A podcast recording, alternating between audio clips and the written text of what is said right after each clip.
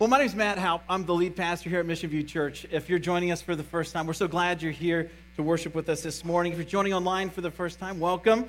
We are in a, a sermon series called Chasing. And um, we're ta- last week we talked about chasing happiness, and this week we're going to talk about chasing peace. And um, I, I love, as I've been studying through this and working on this sermon series, I've been so encouraged by what God's word has to say to us about these, these qualities, these ideas, and these perceptions that we have as we walk through life. And, and as we walk through life, the Holy Spirit that God places in us when we receive Him as our Lord and Savior, that Holy Spirit, His Spirit begins to change and grow us. It's this Bible word called sanctification. And as we're going through this chasing series, really what we're getting at is the heart of sanctification, the heart of change, the heart of, you know, going north at one point, we turn and go south, the heart of God loving us too much to leave us the way we are. So he comes, invades our space, he invades our life, opens our eyes to things maybe we didn't see or weren't aware of, and slowly begins this amazing work of growing us into the people he's called us to be. So I've loved really studying this. And this, this, this topic threw me for a little bit of a loop, this idea of peace, because when we say the word peace or hear the word peace, a lot of times, oftentimes, we can think of war. So, like peace from war, peace in wartime, or whatever, or things like that. But as we look at what peace is defined as, peace is defined as a state of tranquility or wholeness, a shalom nonviolence, a serenity, a spiritual peace, tranquility, or truce. Now, the scriptures teach that we have peace with God through what Christ has done for us on the cross. That before we believed in the work of Christ on the cross for our salvation, we were enemies of God, but by grace through faith in Jesus Christ, we go from enemies to sons and daughters, from wrath to peace with God. Today, though, we're going to be looking at this definition of peace, this shalom or tranquility of peace. Now, the Bible has a lot to say about peace. And as I was looking through all the different texts, I could have filled up our entire time here today of, of this sermon of just referencing different texts on peace from the Bible. And I wanted to give you a few. If you want to write these down, uh, you can read through them this week. Uh, Psalms 4 8, it says, In peace I will both lie down and sleep, for you alone, O Lord, make me dwell in safety. Isaiah 26 3, which is our text for this morning, you keep him in perfect peace, whose mind is stayed on you because he trusts in you. John 14 27, Peace I leave with you, Jesus says. My peace I give to you, not as the world gives, do I give to you. Let not your hearts be troubled, neither let them be afraid. In Philippians 4 7, and the peace of God, which surpasses all understanding, will guard your hearts and minds in Christ Jesus. I could go on and on and on from a list. The Bible has a ton to say about peace. Jesus is referenced as our Prince of Peace. And we could just go on and on, but we are going to take our time today to look at that text in Isaiah chapter 26. So if you have your Bibles, open up to Isaiah chapter 26. We're going to look at two short verses that are so deep and so profound and so life changing. That's, but that is just how God's word is. God's word is life changing. So before I read that text, let us pray together. Dear Heavenly Father, we thank you for your word this morning. We thank you that it is sharper than any two edged sword, that it cuts deep into us, separating bone from marrow, as your word says it does. So, Father, as we open it this morning, I pray that your Holy Spirit would bring to life these words, that it would change us. God, your Holy Spirit would change us. So we would walk out of here different people than we walked in because we have met with our Creator and you have changed us. You've done a work that only you can do. Lord, I surrender to you, Father. I lay my plans before your feet. Use me. Use me for your kingdom, for your glory, and for our good. In Jesus' name we pray. Amen. Isaiah 26. 3 and 4. You keep him in perfect peace, whose mind is stayed on you because he trusts you. Trust in the Lord forever. The Lord God is an everlasting rock. Now, I'm, I'm going to work through this text a little differently because I like how it works out this way. I'm going to go, instead of starting in that first verse, I'm going to start in verse 4 and work our way backwards through this text. So, so with that in mind, our first point, your first fill in in your notes as you came in today is this Peace comes from trusting in God. Peace comes from trusting in God. Now, trust is easy to talk about It's five letters that just roll off the tongue. But living out trust, extending trust to something or someone is completely different. Trusting someone means you become vulnerable. Your guard comes down. You real trust has no secrets, no skeletons in the closet, a completely open and honest relationship. So here's what it really comes down to is that real trust takes risk. Real trust takes risk. Real trust takes risk because hurt hurt can happen.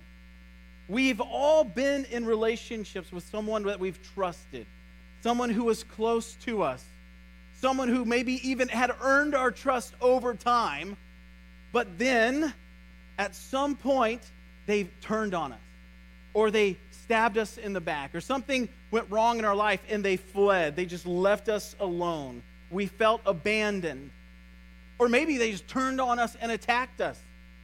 And they posted all of our dirty laundry on Facebook and Instagram for the world to see. And that kind of, of broken trust, that, that kind of attack cuts us so deep. It is so difficult. We thought this person was trustworthy.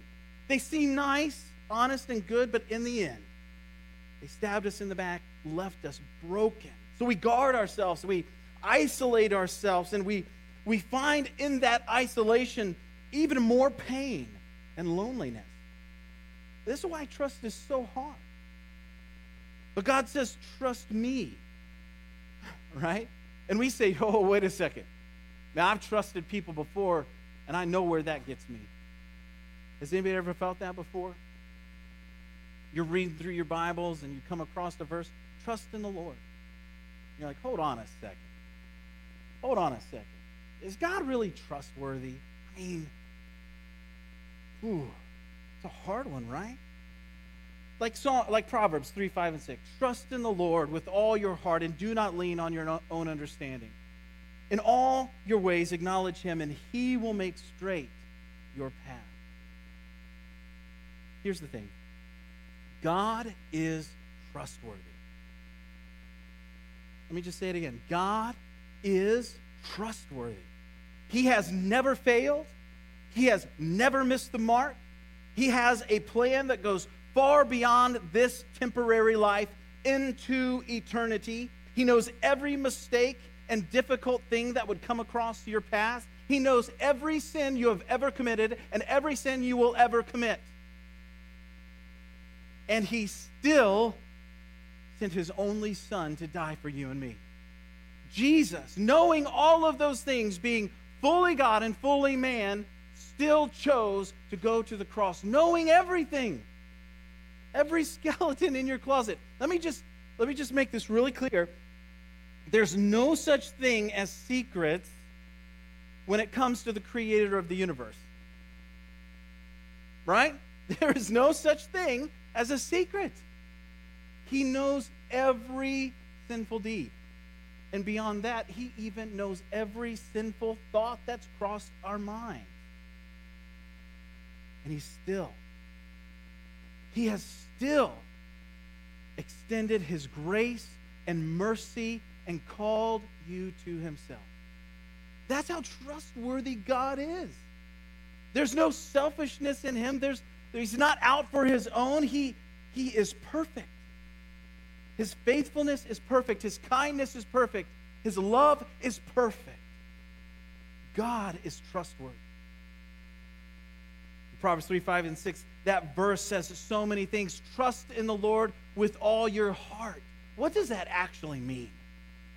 Trust in the Lord. When the Bible talks about our hearts, what he's really, what God is really getting at is he's talking about the things that we hold on to the tightest, the things that we hold closest to our chest, the things that we value the most in our lives. He's saying, Trust in the Lord with those things that you hold most valuable. Trust in God with your checking account.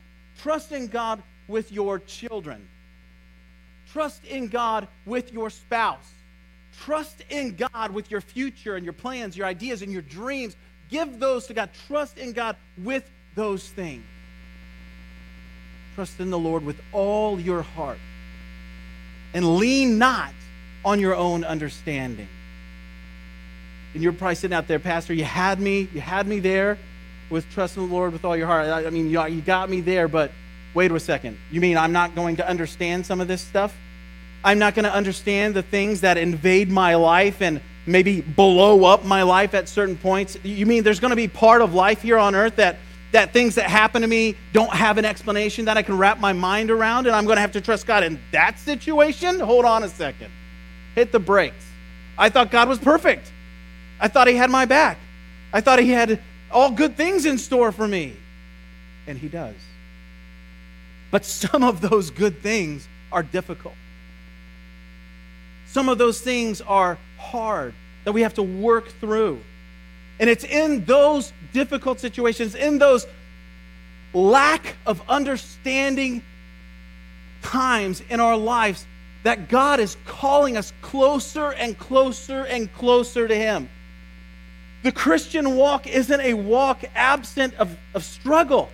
It's, it's a walk with present struggles, but with the creator of the universe that walks alongside of us in it.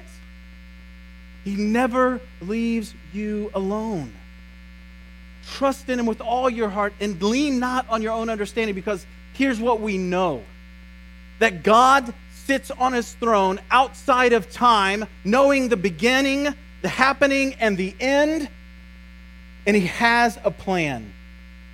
And He will, in His sovereignty and power, work out His plan no matter what. Nothing can thwart God's plan for your life. Nothing can thwart his sovereignty and majesty and power. As, as crazy as our world gets, as crazy as the leaders in the world all over get, nothing can stop God's coming plan and his purpose in your life specifically, but in the world as a whole. When COVID 19 hit, God wasn't up there going, Oh no, I didn't see this one coming. What am I going to do? That wasn't his response. That wasn't what he was doing. Oh, myself, what am I going to do? That's not his response. Thank God, right? Because that's our response. Oh my gosh, what are we going to do? No, do not lean on your own understanding. And this next part. In all your ways, acknowledge Him. In the pandemic, in the, the failures of your life, in the struggle of temptation, acknowledge Him, run to Him, go to Him, pray to Him, talk about Him, run to Him, give everything to Him. And the other one, in your victories in your blessings. In your life when it's going great, acknowledge Him, run to Him, go to Him, praise to Him, pray to Him. Go to Him, acknowledge Him in every situation, no matter what it is you're going through. Go to God, run to God, praise God, pray to God, give to God, love God, talk about God. In all your ways, acknowledge Him. And then the promise that comes with it, and He will make straight your path. What a weird way to say it. Sometimes the Bible just words things weird, right? You know what that means? He's got your back. God's there. He's going to make your future clear. He's going to make it, he, he says, make your plans, but I'm going to direct your steps. It may be in the 11th hour, it may be at that last minute, but God is going to make straight. God is going to make clear. God is going to open your eyes. He's going to walk with you. He's going to empower you through His Spirit to do and be what He's called you to be. Trust in the Lord because He is trustworthy. And only when we trust God only when we trust God can we extend trust to others. Because here's, here's the reality God is trustworthy, He is fully trustworthy. We can put 110% of our trust in God because He is good and He is God. He's our creator. But God calls us to live out in trusting relationships with one another. Maybe I just convinced you that trusting God's a good thing. And now you're slamming on the brakes. Whoops, wait a second. You had me there. Now you're taking it just another step, a whole nother level. Wait a second, what? I have to live in trusting relationship with other human beings who aren't trustworthy, who aren't God, right? Yes, absolutely. That's what God teaches. There's this really bothersome phrase in the New Testament that I talk about almost every weekend. It's called the one another's. God calls you to be in relationship with one another, to love one another, to pray for one another, to confess your sins to one another. On and on and on and on it goes. That we are called to live out this trusting, vulnerable relationship with God, but this trusting, vulnerable relationship with other people. Now, here's the power and how we do that is that He says, Trust me. You don't have to trust the person sitting beside you, you just have to trust God and lay your life down for the person sitting beside you. Be vulnerable. And, he, and you know what? This is what just happens because we're all human and we all sin and fall short of the glory of God. Is that we sin against each other. You know, I jokingly say in marriage counseling and marriage sermons, what happens when you bring two sinners together and make them live under one roof? What happens? They sin against each other. That's right? That's what we do sometimes. Well, what happens when you bring 400 believers together and put them under one roof? All right, real open book, honest church time, people. We sin against each other because we're sinners. And let me just tell you, that's why Jesus came. Because he knew we would struggle. He knew that we would fall flat on our face sometimes. He knew that, that I might say something that offends you. He knew that you might say something that offends me. And here's the beautiful picture of this one another relationship is that God is calling us in this brokenness, in this sinfulness, to model the gospel for the world to see that when you sin against me or I sin against you, and we come together and we say, hey, hey, when you said this, I mean, I, it's like that hurt a little bit. Did you mean this? And I say, no, no, no, I didn't mean that. I meant this. And you're like, oh, that's good, you know, um, that because I thought that you were really just trying to hurt my feelings. And I'm like, oh my gosh, I am so sorry. I, I, I that was not my intention at all. Would you forgive me? We have the opportunity to walk out this, this gospel centered relationship of mercy and forgiveness, which that's the gospel. That Jesus, even though we were sinners and enemies against him, still went to the cross and forgave and gave, extends forgiveness, even, I mean, even before we're asking for it. We get that same opportunity to model the gospel, this forgiveness and grace and mercy for one another. This is a high calling, church. This is a high calling of forgiveness and to walk the hard road. We talk about it, you hear me say, do life together. Community groups are about to start where we do life together and we, we gather together, we eat meals together, and we open our Bibles together, and we live life together. And there's going to be offensive things said, and there's going to be offensive things done, and you're going to have to work through forgive. That's just the dirty work of true Christian faith brotherhood and sisterhood under Christ. Jesus is calling us to do what he did for us for one another so that it would be a beacon of hope to the world as they look on and see, oh, I, I thought after they posted that about you on Facebook, you'd never talk to the, them again. And you say, no, that's, that's my brother in Christ. And what, what he did was wrong, but he came to me and he humbly asked for my forgiveness, and I forgive him. That's what we do as Christians, and I love him. And we're going to do life together. It's fun to talk about trust, but it's difficult to walk out trust.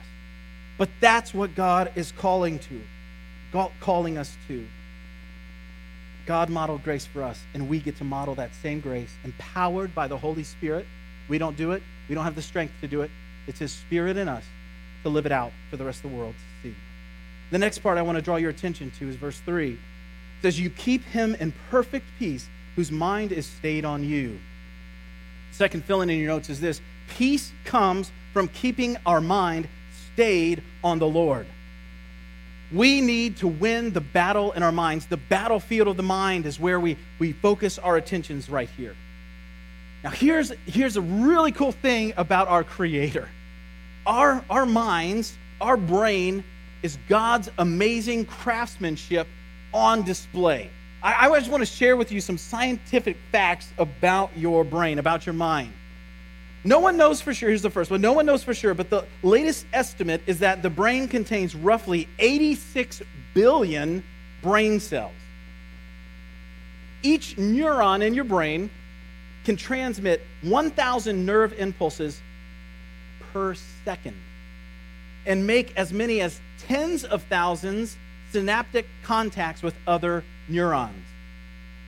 Now, get this a piece of brain tissue the size of a grain of sand, brain tissue the size of a grain of sand, contains 100,000 neurons and 1 billion, yes, billion synapses, all communicating with each other.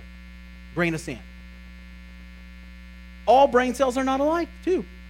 There are as many as 10,000 specific types of neurons in the brain. Now, as, as most parents in here can attest, the teenage brain is not fully formed. Can I get, oh, I knew it was coming, Chad. Thank you very much. Amen and amen. Right? He's sitting right beside you. No, here's the good news, buddy. Our brains are not fully developed until age 25. Not fully developed until age 25. Brain, now here's a cool one. Eh, any race car fans in here? Any race car fans? Brain information travels at 268 miles per hour. It's happening right now inside your skull. Information is traveling at 268 miles per hour, faster than a Formula One race car. Isn't that crazy? 268. I could go on. I'm not even going to go on. This is crazy. This is it's amazing what God has created. Scientists cannot even wrap their mind around the brain. They can't recreate it. The brain is more powerful and uncomparable even to the most powerful supercomputer in the world. There's nothing that even is close to it. With all of the scientific and, and advancements that we've seen in technology, there is nothing even close. They have they have even a hard time keeping up with the grain of sand. That is God's creation. That is his handiwork on display. Now, why do I say all that? Why do I give you all this crazy scientific information about your brain? Because God says, keep your mind stayed on the Lord. And we think to ourselves, what does that mean? And there's a great verse in 2 Corinthians 10 5 and 6 that says this we destroy arguments and every lofty opinion raised against the knowledge of God, and get this, and take every thought captive to obey Christ. Keep your mind stayed on the Lord. Sounds hard, sounds difficult. The brain inside your head is amazing. It's almost as if there's nothing it can't do all of these thought processes, synapses, and neurons flowing through your brain constantly, all the time, is a powerful craftsmanship from God. And it, let me tell you this it's a powerful tool from God. Now, we can use this tool that God's given us to destroy our lives. But God, in His grace and mercy and knowledge of His own creation, writes this down in Scripture thousands of years ago, hundreds of years ago, and then writes it again in the New Testament to the church in Corinth that we have to, to, to purpose our minds and stay our minds and take every thought captive to obey Christ. You know why? Because He knows your brain, He created it.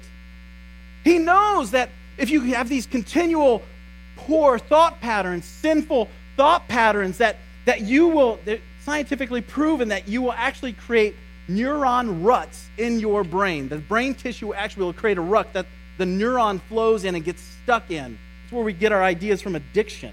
These neuron ruts. God knew that. He created our brains. as a powerful tool that can be used for good or for bad in our lives. We have to train our minds to obey Christ, keep our minds stayed on Christ. We are creating habits all the time mental habits, thought habits that affect and even determine our physical habits. The great news is we can use this. We can use this to keep our minds stayed on His Word, in His Word. If we can create bad mental habits, we can create good mental habits. Training our minds to feed on God's Word, learn from it, grow in it. Man, this, this idea of the brain and the power of the brain explains love at first sight. You can look at a person and get this within one day, have thought through 70,000 different scenarios with that person. One day. Young guys out there, pre marrieds, you know what I'm talking about. She works at the cubicle across from you. You see her, and then the next day, you have thought through all kinds of future scenarios with your future wife. Will they laugh at my jokes? Do they think I'm cute or pretty? What will our kids look like? What kind of ice cream does she like? And the most important question you could ever ask about a woman is, what kind of does she like cheesecake or not? No, I'm just kidding. Does she love Jesus or not? Right? There's what I always tell my kids. There's one rule in dating, Christian dating. They have to be a Christian, completely sold out for Jesus. That's it. That's the requirement. Going after Jesus. We can look at one person and with one minute work through 46 different scenarios.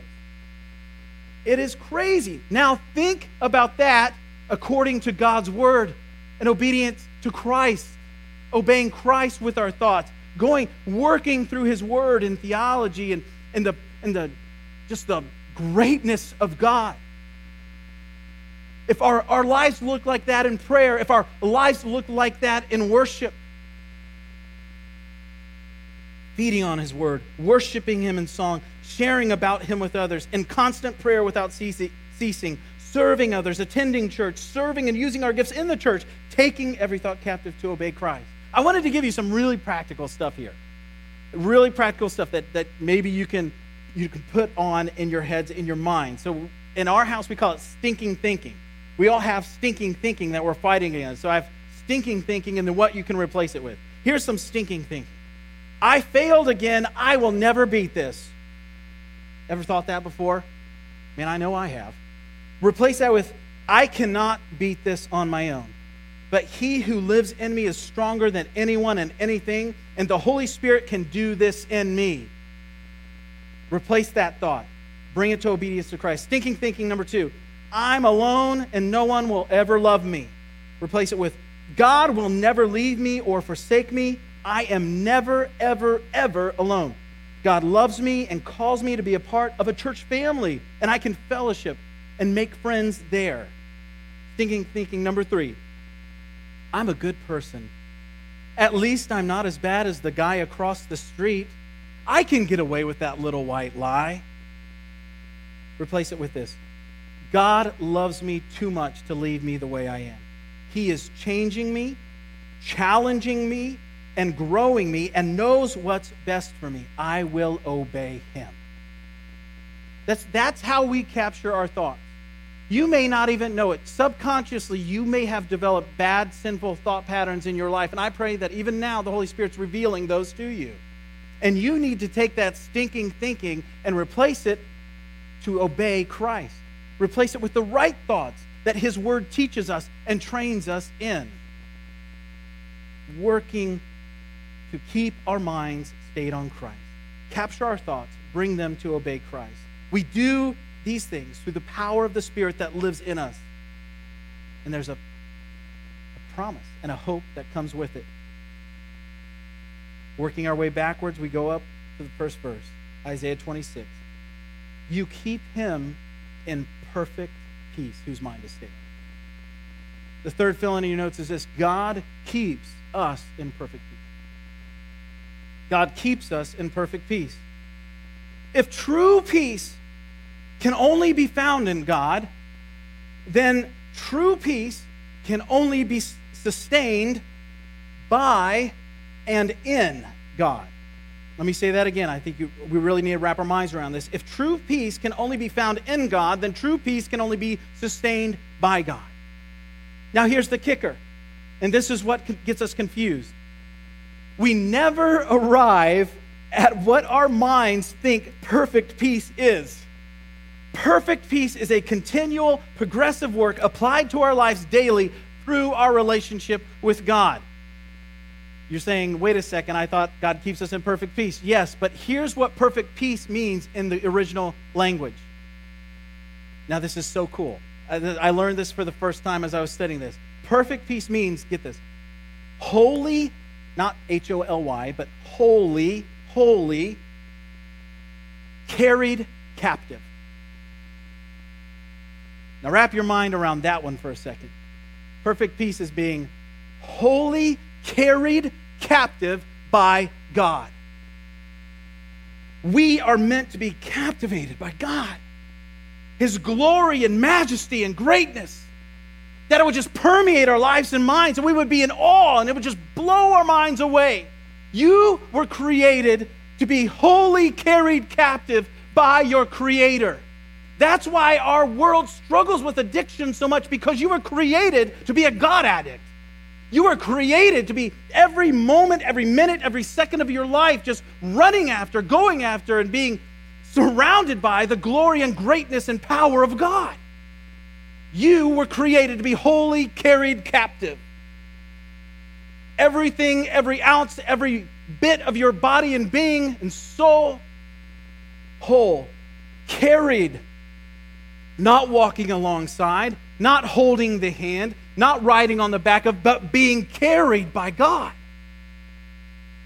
And fully, wholly carried captive, captivated. The things of God are meant to blow our mind. His glory, greatness, His majesty on display throughout all of creation, the oceans, galaxies, animals and creatures, colors and beauty all around us, pointing us to our Creator. The amazingness of our bodies, the short little things I've read about our brains. What about the rest of what He has created our hearts and muscular structure, skeletal structure, and tendons, and all of these other things that hold us together? That the human body just goes and does what it does. And then we can look at all of creation and the galaxies and get on PBS and watch them talk about crazy stuff, but then see the beauty of galaxies and life around the world, the oceans and the documentaries that we can look at and see. We haven't even discovered, I forget what percentages is, of our oceans. We're like 20% of what we've discovered. There's a ton out there, let alone the galaxies that point us to a creator who says, Trust in me. Follow me. You may be here this morning and you're hearing all this stuff. And you're like, man, I need perfect peace. And let me tell you this you need to be wholly carried captive.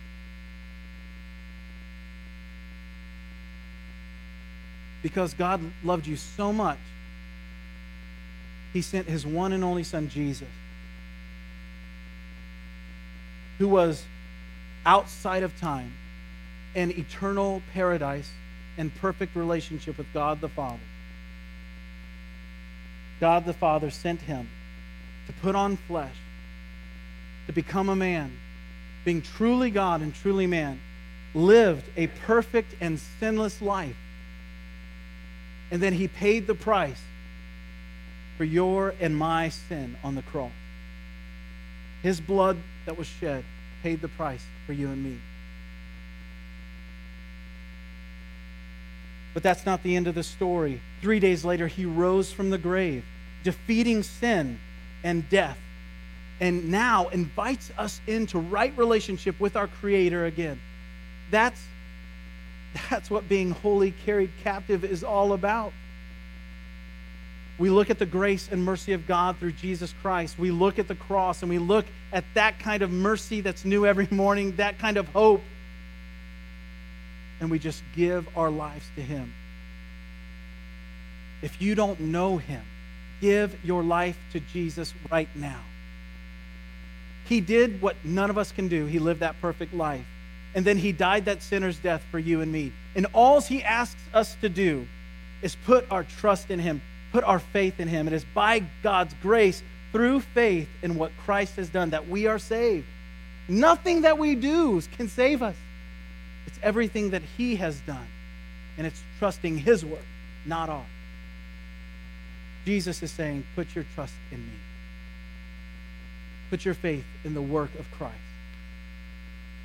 Come into perfect peace. I don't know about you, but in our world today, we need some peace. We need some peace. We need to be wholly carried captive. I just want to encourage you with that today. As you as you live out your life, don't don't get caught up in this monotonous day-to-day thing. Man, when you're when you're going for a jog in the morning or if you're driving to work in the morning and you see the beauty of God's creation, acknowledge it. Point it to him. Praise him for what he's done, what he's created. Pray. We need to be a church that prays that we would be wholly carried captive by him. Pray that this week and go to him with those kinds of things like children in awe of their father. They think he's Superman, that nothing can hurt him.